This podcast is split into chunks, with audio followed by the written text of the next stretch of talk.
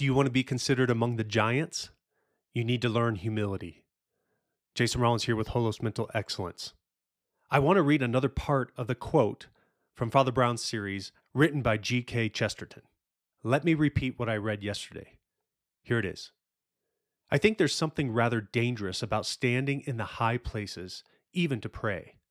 Heights were made to be looked at, not to be looked from. Here's the next part of this quote Humility is the mother of giants. One sees great things from the valley, only small things from the peak. That part of the quote tells a lot about what humility means for those that want to be great. Too many times, especially as athletes, we want to be great in the eyes of men.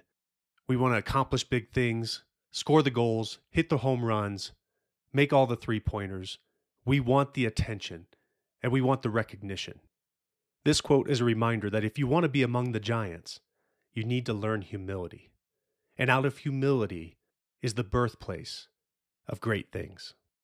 You'll see great things from the valley, and that's where we need to place our heart, our mind, and our actions. Remember, part of humility is paying attention to what you're looking at. And like this quote says, you'll see great things from the valley. Don't get caught up in the peak, because as you look down, you'll only see small things, and you'll think of yourself as greater than you are. When you reach the peak and things are going great and you're on top of the world, keep looking up. Remember, there's another peak to climb and there's more ahead up above. Luke 14:11 says this: For everyone who exalts himself will be humbled, and he who humbles himself will be exalted. Take these words from Jesus.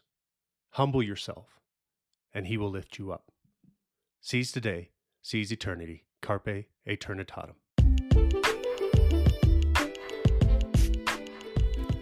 I hope you enjoyed this episode of Holos Mental Excellence, dedicated to helping you glorify God at your peak performance, regardless of the competition, environment, or circumstances.